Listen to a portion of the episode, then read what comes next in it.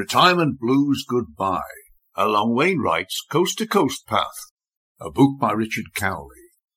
Chapter 5, Episode 1. A quote relevant to Chapter 5 by Dylan Thomas from Do Not Go Gentle into That Good Night. Do not go gentle into that good night. Old age should burn and rave at close of day. Rage, rage against the dying of the light. Grasmere to Patterdale. Ten miles. Guidebook walking time, three and a half hours. Peter and Richard's walking time, five to six hours. I once owned an 11-foot caravan, which was a fixture at the Thankful Rest Caravan Park, alongside one of Australia's most unspoiled beaches.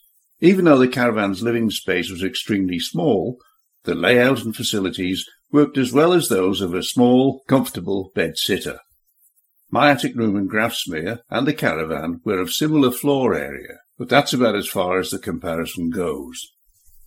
Coping with the protruding roof beams and the overall awkwardness of the attic called for youthful flexibility mixed with a dash of Kiwi make do and mend ingenuity.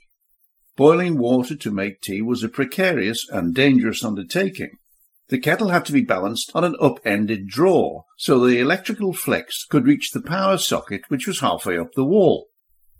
I tried to catch the weather forecast on television, but was assailed by the stultifying banality of an early morning news program on which two slick presenters, sitting side on to the camera, regurgitated the same depressing bilge ad nauseum. If the news was sad, they feigned compassion. When light-hearted, laughter floated through the ether. If some atrocity was being reported, they level-eyed one another in shock. I hit the off button and looked outside to see what the heavens foretold. From the dorm window, the day appeared to be wet and grey. Overnight, the cheery village had lost its charm and taken on an off-season shabbiness that can engulf a holiday resort in dismal weather. Throughout breakfast, we were kept in line by a prickly bullet-headed man with wide-spaced, staring eyes. Whilst serving, he delivered a detailed commentary on the history of the guest house, an establishment of which he bristled with pride. The selection of food caught the traditional style of the place, being stewed dried fruit, followed by a robust fry-up. As usual, our fellow diners were a mixed bag. The most eye-catching were the well-matched American couple who had purloined the bright window table. She read the newspaper whilst he concentrated on a handheld electronic gadget. Both were large people with big 1960s hair and overstuffed backsides that ballooned over the edges of their seats.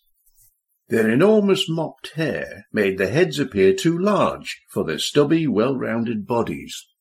Whilst breakfast was being served, the couple enlivened the room with comical tales of their holiday so far. Unlikely as it may seem, they were in England on a cycling holiday and were about to challenge the mountainous Lake District roads. They were a feisty pair, and I admired their spirit of adventure. That morning we prepared for the wet, as all indicators suggested rain was waiting for us on the hilltops. To be on the safe side, we sealed all essential gear in waterproof bags. I protected my digital camera inside two sealable plastic sandwich bags the bags providing double thickness waterproofing, whilst the air trap between the skins gave additional cushioning against impact damage. Spare clothes and socks were kept dry in plastic shopping bags tied with a knot. Trussed up like Arctic explorers, we rejoined the trail near the youth hostel where our Dutch friends had bunked down. Colleen, ever faithful to her nature, performed her mother hen ritual by checking we had our essential supplies before allowing us to set off on the trail to Patterdale. The cool damp air was alive with the powdery drift of wet moss and the mouldering relish of leaf litter.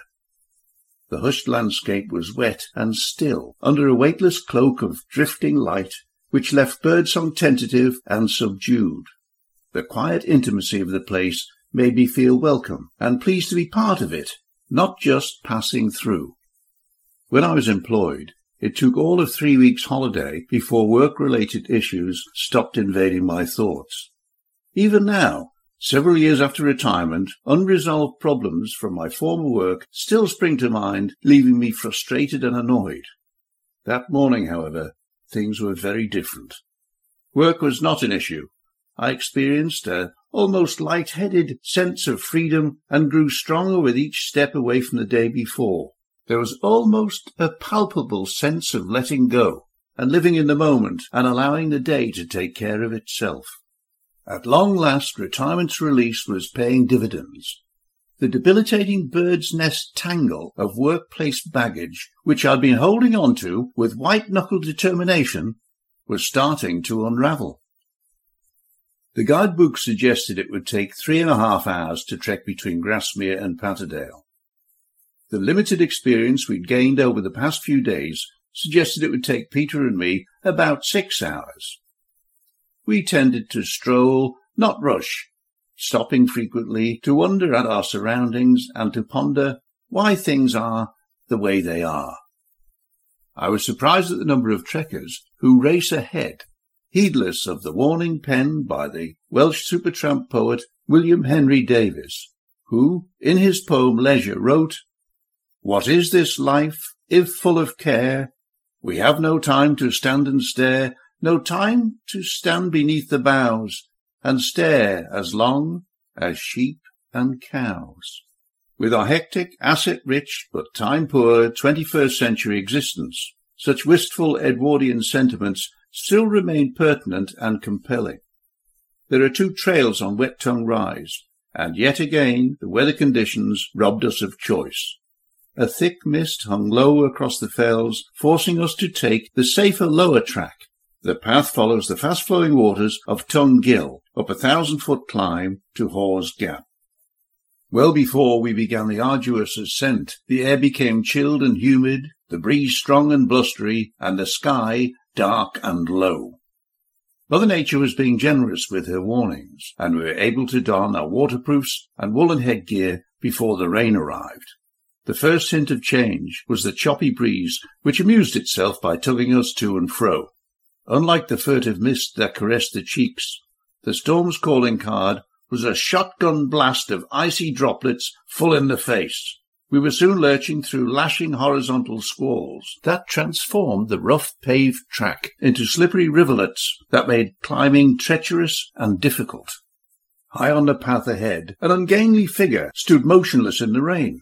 He shuffled on, then stopped and looked back as though waiting for us to catch up before stumbling onward again.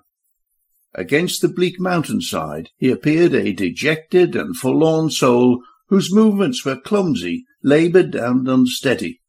His waterproof clothing appeared several sizes too large, and he tottered under the weight of a heavy backpack.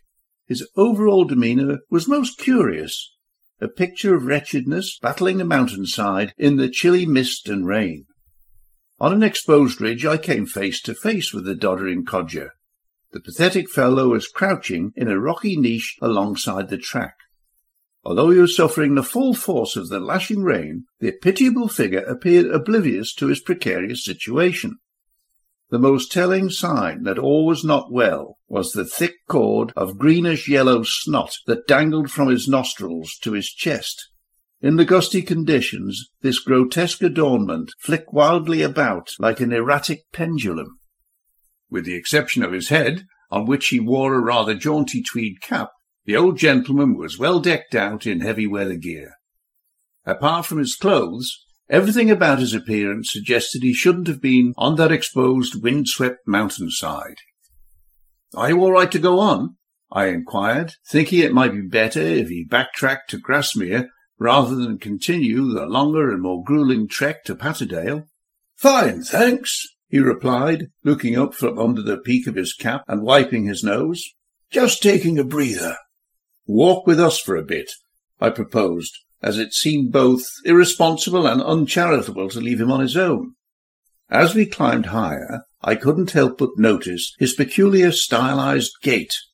He rolled his body to the side to take the weight on one leg, thus allowing the opposite thigh to be thrust forward, flicking the lower leg and foot forward in readiness for the next step.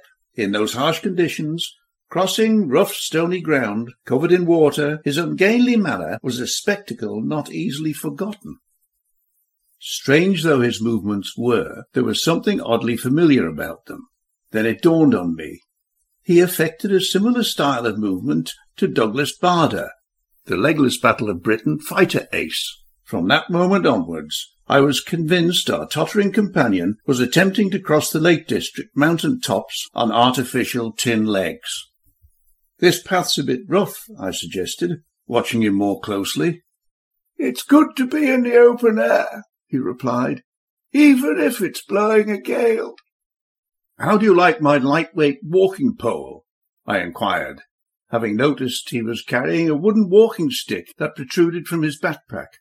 Can't stand 'em, he slammed. Isn't it marvellous the things they can do with aluminium and tin these days? I suggested, marshalling as much subtlety as the conditions permitted. Earlier this morning, an American tried to help me ford a stream he replied, ignoring my probe. Quite naturally, I shunned his offer and waded straight through the water, shouting, This is the English way of doing things.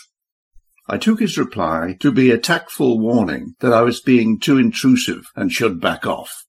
I got the uncomfortable feeling of having adopted a stray more eccentric than his earlier behaviour had suggested. At one point, the path crossed a narrow, fast-flowing stream that gushed into Tongue Gill. The water posed no barrier, as there was a large stepping stone in the middle of the stream. I crossed first. One step onto the stone, the next step onto the far bank.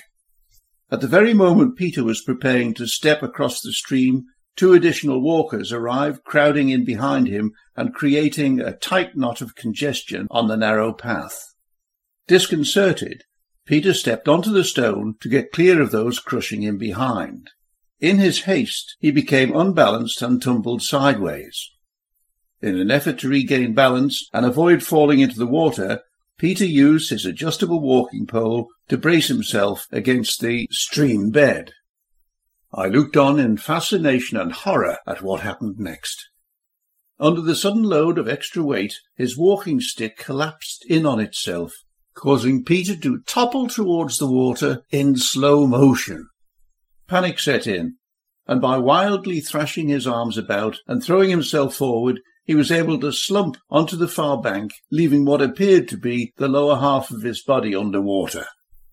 Peter clambered onto the bank and stood stock still and silent. He was shaken, cold and wet and embarrassed by the fall. I think mostly he was extremely annoyed with himself for not having been more careful. He squelched past me along the path for a short distance, then sat on a rock to appraise the situation. In the mist and rain, he made a wretched sight, sitting bolt upright and perfectly still. It was only by the merest chance that catastrophe had been avoided. Peter was lucky not to have been completely immersed or to have suffered a nasty head injury from the jagged rock outcrops near where he fell. When he examined the extent of the damage, it became clear that his legs and feet had got wet. His camera, rucksack, and the upper body clothing were dry. Suddenly, the bizarre antics of our elderly companion captured my attention. In a defiant act of independence, the old gentleman demonstrated his English style of crossing a stream. He sat on the far bank and gingerly lowered himself into the freezing water. He waded through the stream, then crawled up the opposite bank on all fours, as water poured from his sodden trousers and waterlogged boots. His apparent disregard for the state of his legs and feet convinced me that my initial analysis was correct. The old timer had shares in a company making tin prosthesis and was proving the versatility of the metal under trying conditions at varying altitudes.